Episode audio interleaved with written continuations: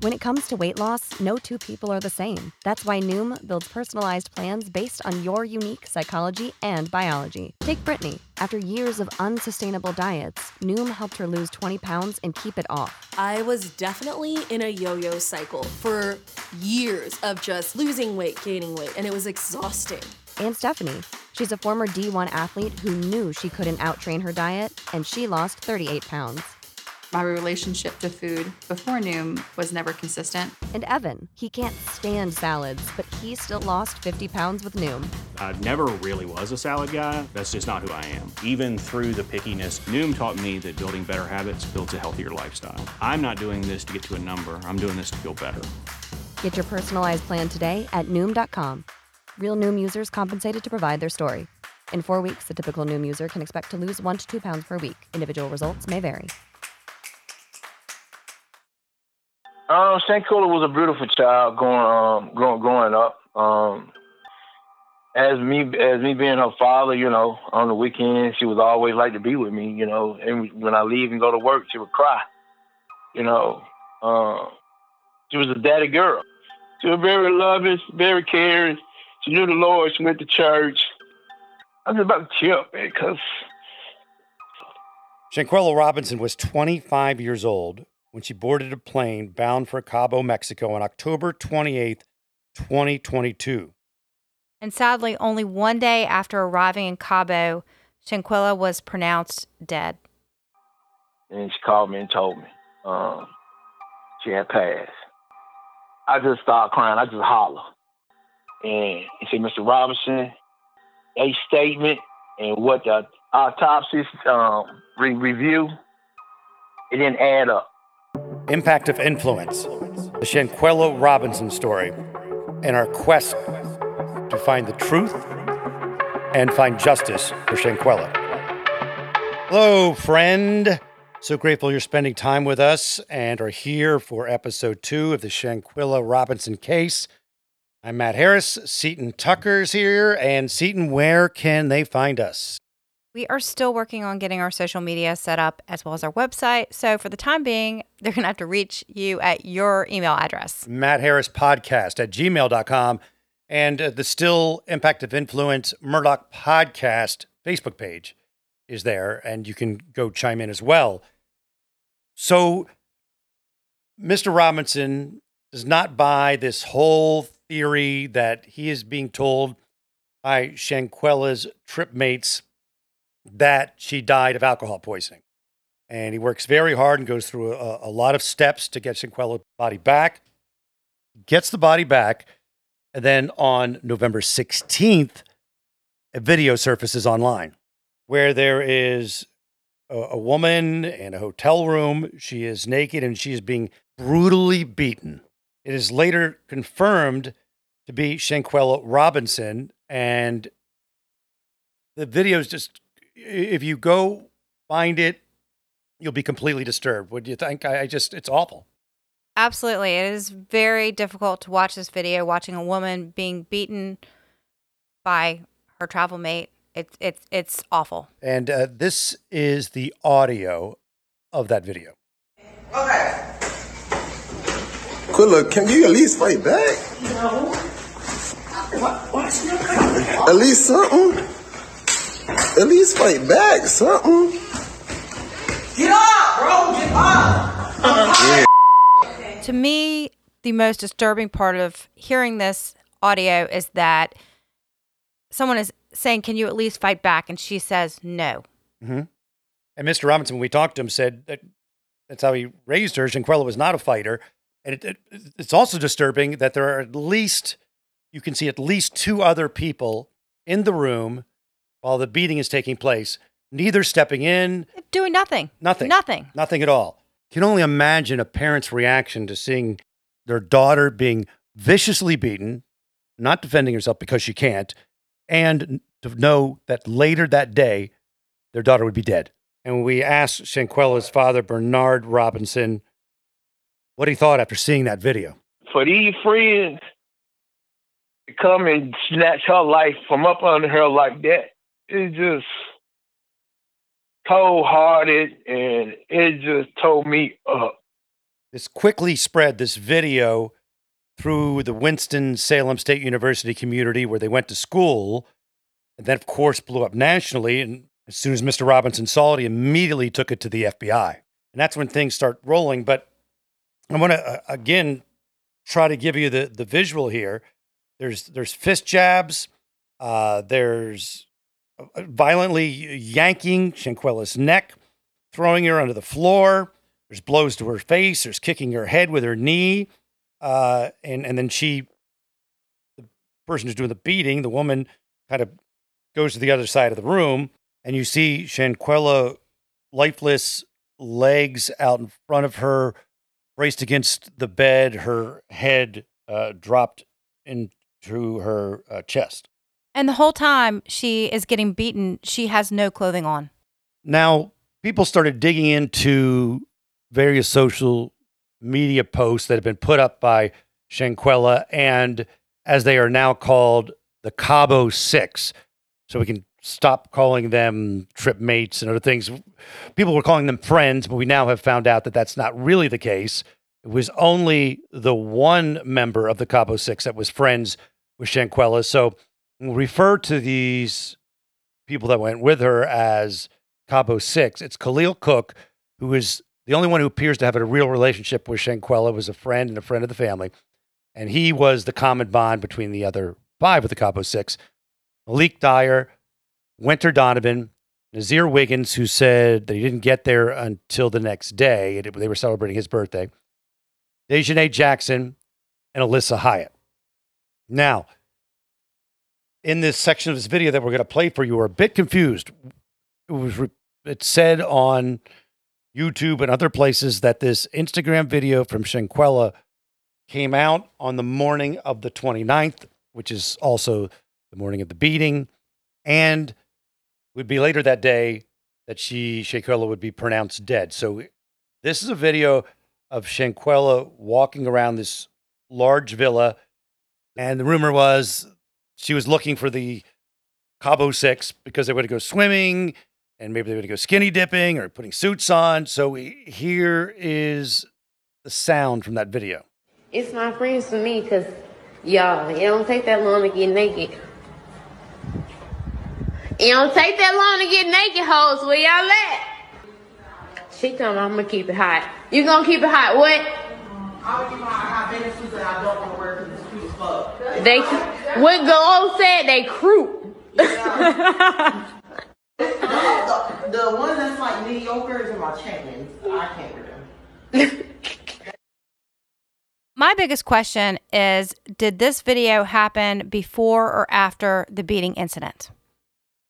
The word is that that was taken in the morning as well as the beating in the morning. So it couldn't be before the beating, obviously, uh, because the whole idea is that they are in there talking about her because she she's the only one not in there. The other Cabo, the Cabo Six are in there, Cabo Five at least. Well, and you hear that they're supposed to be changing, yet if you watch this video, they are all, the Cabo Six, they're all still clothed.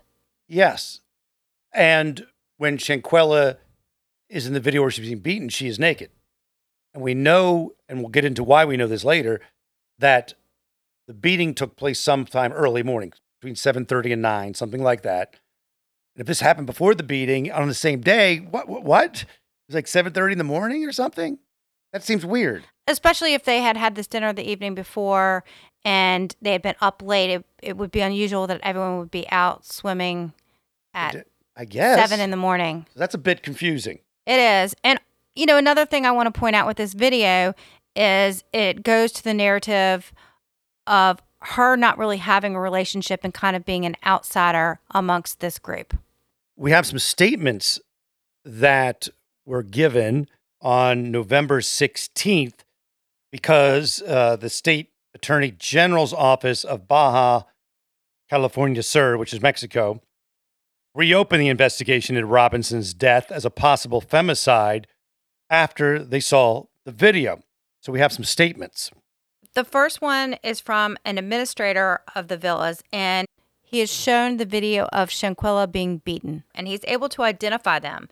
He gives a little bit of a description of what he sees in the video. He says one of them is dressed in pajamas with shorts and a blouse, possible pink colors, with white, black, and light-colored cap, appearing to be hitting a female person who is naked. And he identifies Shanquella as the person being beaten and Dejanae Jackson as the person doing the beating. And he also starts to narrow down the time frame when the video was taken. Yes, he's very familiar with this villa, and he says in the video it can be seen that the headboard is illuminated by the sun's rays, and he could deduce that the video was taken sometime between seven and eight thirty a.m. And he says that since the bedrooms are waterfront, that it was easy for him to deduce the morning schedule since the sun rays can be seen illuminating those rooms. And after ten a.m., the sun's rays begin to reflect towards the floor since there are some pergolas outside of the room. Now, this is important. Remember, that is the morning of October twenty-ninth. The medical examiner in Mexico noted the time of death between four and seven p.m. that day, which doesn't jibe with the fact that the death certificate said she died within fifteen minutes of being injured. So if she was injured and it killed her during this fight, that would have been early morning. Yep. Let's talk about the timing. If this beating occurred sometime between seven and eight thirty in the morning, when did the video we talked about earlier occur that they were getting ready to go Skinny dipping. Skinny dipping or, or swimming or whatever they were planning to do. Was that before the beating? So that'd be really early in the morning. Yeah. It certainly can't be after the meeting, uh, after the beating. There's there's no way that, they, that she'd be, Shanquella be like, oh, let's see what everybody's doing. And they're in the other room. There's no way. It had to be before. Yeah, definitely. So I have big questions about this. And there's more questions about the timeline. Uh, let's move forward to about two o'clock. Yes, we know approximately two p.m. a doctor was called to the villa, and around four p.m. is when they say that she started having convulsions, and the death certificate says five fifty-seven p.m. is when she was pronounced dead. And then if you listen to the last episode, you know that the autopsy that was performed the day after Robinson died said she died of a broken neck, severe, the quote, severe spinal cord injury and atlas luxation, and that she would have died within fifteen minutes of being injured. So the autopsy has one thing, the death certificate, the medical examiner has one thing, and we should point out, too, that in those reports from Mexico, they don't mention bruises and things like that, but yet Shanquella's family members said their body, when it was returned to them, showed obvious signs of being beaten. And this video set everything in motion in Mexico. And the Specialized Unit for the Investigation of Miscellaneous Crimes did some interviews on November seventeenth. Remember, Shanquella and the Cabo Six arrived on October twenty-seventh. She was pronounced dead on the twenty-eighth. The video comes out sixteenth, I think, of November. And on seventeenth, they reopened uh, as a possible femicide. And they talked to the concierge. One of the things she, he points out is that Dejanae Jackson appeared to be the main guest handling the trip arrangements. And what else do we find in this statement from the concierge? His statement was five pages long. And I think we should start off with how this group arrived and his observations. Okay. Their flight, according to him, had been delayed, and he received a call telling him this information. And then Dejanae, who was the primary guest who was communicating with him, said that they would like to stop and do some shopping on their way to the villa, which he said, no problem. Now, this is an expensive villa. I want to point out they had a uh, I believe pool, hot tub, view of the ocean, a private chef, and more. The concierge prepared the registration sheets, and he provided them with some guacamole, chips, margaritas, as he waited for the clients to arrive. When they got there, they had groceries, bottles of alcohol, and tequila. Uh, I guess maybe in Mexico they don't consider tequila alcohol. So they did separately? Maybe. Um, he said that they looked excited. He says, I introduced myself to the main guest, Miss Jackson, as her concierge and welcome her. I asked her if she would like to see the villa and show her the rooms, along with some of her guests or friends, to decide who would stay in which rooms. We returned to the dining room and signed the documents, which consist of guest registration, insurance included in the villa, and residential complex rules. Provide a copy of each one of them, registering the following: Khalil Cook, Malik Dyer, uh, Winter Donovan, Shanquella Robinson, Alyssa Hyatt, Dejanae Jackson, uh, Nazir Wiggins. Now remember, they're celebrating Nazir's birthday. He put something on social media that said he didn't arrive until the day after they arrived. So that would be the twenty-ninth. And someone did sign for him on that registration. He did not sign in himself. Back to the concierge report. He goes on to describe the villa. He describes the place too. Uh, the main guest stayed in the master bedroom, located at the end of the living room. There are two rooms, and at the end of the kitchen is a T V entertainment room and an access to an open area, which connects three more rooms. The first room on the left is waterfront. The other room on the right is also waterfront. And the third room, which is a double, not waterfront, being at this end of the garage. The concierge goes on to say that he informs Miss Jackson that dinner is ready, and if they weren't ready, that they would be charged an extra hour, which she did not agree with. Minutes later, they all sit at the table, and they begin to drink a lot. He says that he met Miss Shanquella, who was the last one to approach the table to celebrate. Noticing in her strange attitude, she did not seem to fit in with the others. And he says when she introduced herself to him that she did not greet him with a smile, she was indifferent, and she had nothing to do with the atmosphere of celebration, and says that she was out of place at the party. Now we're paraphrasing some of the report, and also the report is a translation of what the concierge was saying to the prosecutors. But again, here's this theme that we've heard, that she wasn't tight with the people at this villa. Yeah, she did not seem like, again, she she was not smiling. She did not seem like she was at ease with these people. And the only connection, as we mentioned before, is Khalil Cook to Shanquella Robinson. The concierge describes what happens the next day. He says that he is contacted between one fifty and one fifty-two p.m. the next day from the main guest, Miss Jackson, asking him if I was available and which was the nearest medical service. He says he greets her, and he asks how he could support her, and he asks if she was looking for a hospital. He says that she answered yes. He says, I think my friend has alcohol poisoning and needs emergency services and someone to speak or translate Spanish for us. I offered to send a doctor so he could determine if it was necessary to go to the hospital, and he advised her that the doctor did speak English. She answered, yes, please. And he advised her that the cost was one hundred dollars for a medical visit, and she agrees and says yes as soon as possible. At this point, the concierge contacts the doctor around two p.m. And we know from the police report, with the interview with the doctor, and with this report we're reading from the concierge, basically takes an hour for the doctor to get there. So she gets there three-ish, and she's from a local hospital, and she tells the concierge everything seems to be okay. She just needs to give her an I V. She says it's not serious. Well, at some point, some point between three and about four twenty, things go sideways and downhill quickly.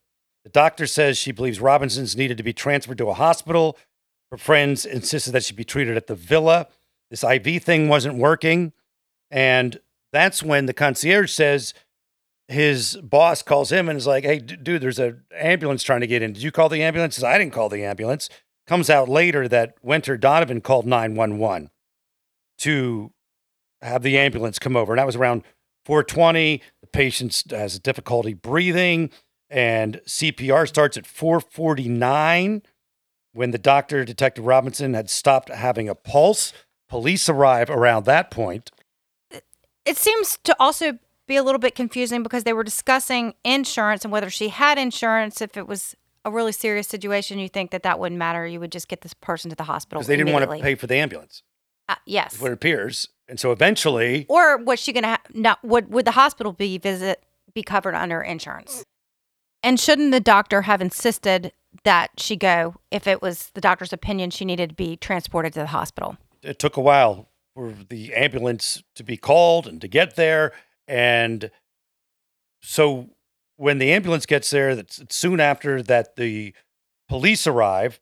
We know that four forty-nine is when the fourteen C P R sessions and five doses of adrenaline, six rounds of the defibrillator, all were happening. And as I said, the police arrive, and that leads us back to the concierge, who picks up on his statement.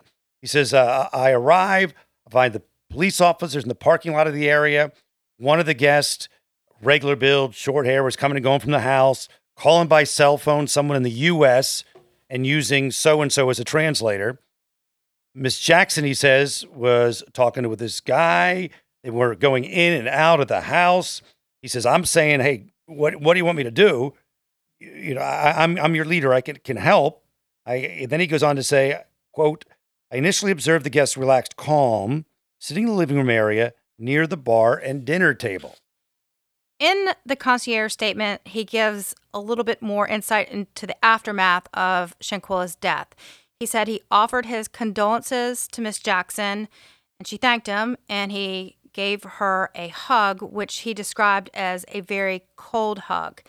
He said there was one guest, a skinny girl, who appeared to, she, he says, in pain. I'm assuming that means sad. Um, he left the area to give them some privacy and space to mourn and grieve. And moments later, he heard laughter. That is just cold. And of course, we can't understand one way to going on. People react differently, but it just does seem weird that he hears laughter outside of that after the person they had just been with was pronounced dead. Yeah, it sounds like it was a very traumatic scene.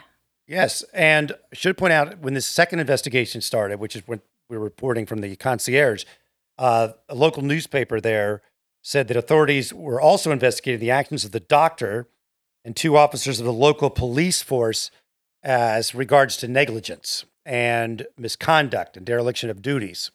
Well, it sounds like the Cabo Six quickly decided that they needed to leave the country.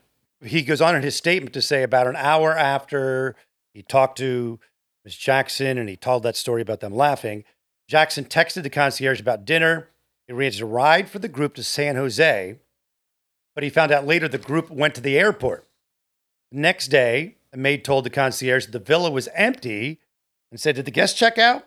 And the concierge was surprised that they had not told him about this. So he texted Jackson. She didn't respond until the next day, which would be the thirty-first, when she told them they'd already left for the U S and asked if she needed to sign anything uh, because she'd already checked out and she already left the country. Right. So maybe they were trying to say that they were they didn't want to stay in this place that their friend had just died, or maybe they were concerned for legal purposes that they needed to get out of Mexico very quickly. The concierge said, quote, he realized that the that Jackson had manipulated him in an effort to leave the country as soon as possible. Right. So were they concerned that maybe the authorities would have called and detained them for questioning and they would not have been able to leave and go home to the U S? Or, or as you said, just bothered by the whole thing. We we don't know, but we do know that when they came back, that a few of them, which we mentioned in the other episode, got together with Shanquella's sister and told all about the alcohol poisoning story. Yes. Coming up in uh, the next episodes, we've got some more news. We've got the U S does an autopsy on Shanquella Robinson. We are going to talk to a, a forensic scientist about the two autopsies. We're going to talk to some attorneys about what it takes to extradite someone from the U S to Mexico. And we'll dig deeper into the story to get to the truth and to get to justice. If you have any comments, matt harris podcast at gmail dot com. And see, they can still go until we get everything straightened out. You can still go to our Murdoch Podcast Facebook page. We'll talk soon. So when the scammer uses the hypnotic method of building rapport, Then they create dysfunctional, delusional reality. That's how a scam begins, convincing the mark that it makes perfect sense to hand over their money to a con artist. The Scams and Cons podcast tells you how scams are run. You'll hear how people are convinced to buy fake art, buy machines that print money, or steal your house. I get a phone call from my wife, and she let me know that they had decided to move all our stuff out. I could no longer do anything about it except go through an eviction. And you'll hear it from the experts, people who run the cons. So we go to your bank, you go in and get six thousand cash, give us each three thousand, we give you this, uh-huh. You go home, and what you find out is cut up newspaper. It's fun to know how the trick is done, and that's what Scams and Cons is all about. Listen at scams and cons dot com or wherever fine podcasts are found. True terrors of horror, bizarre happenings, unexplainable events.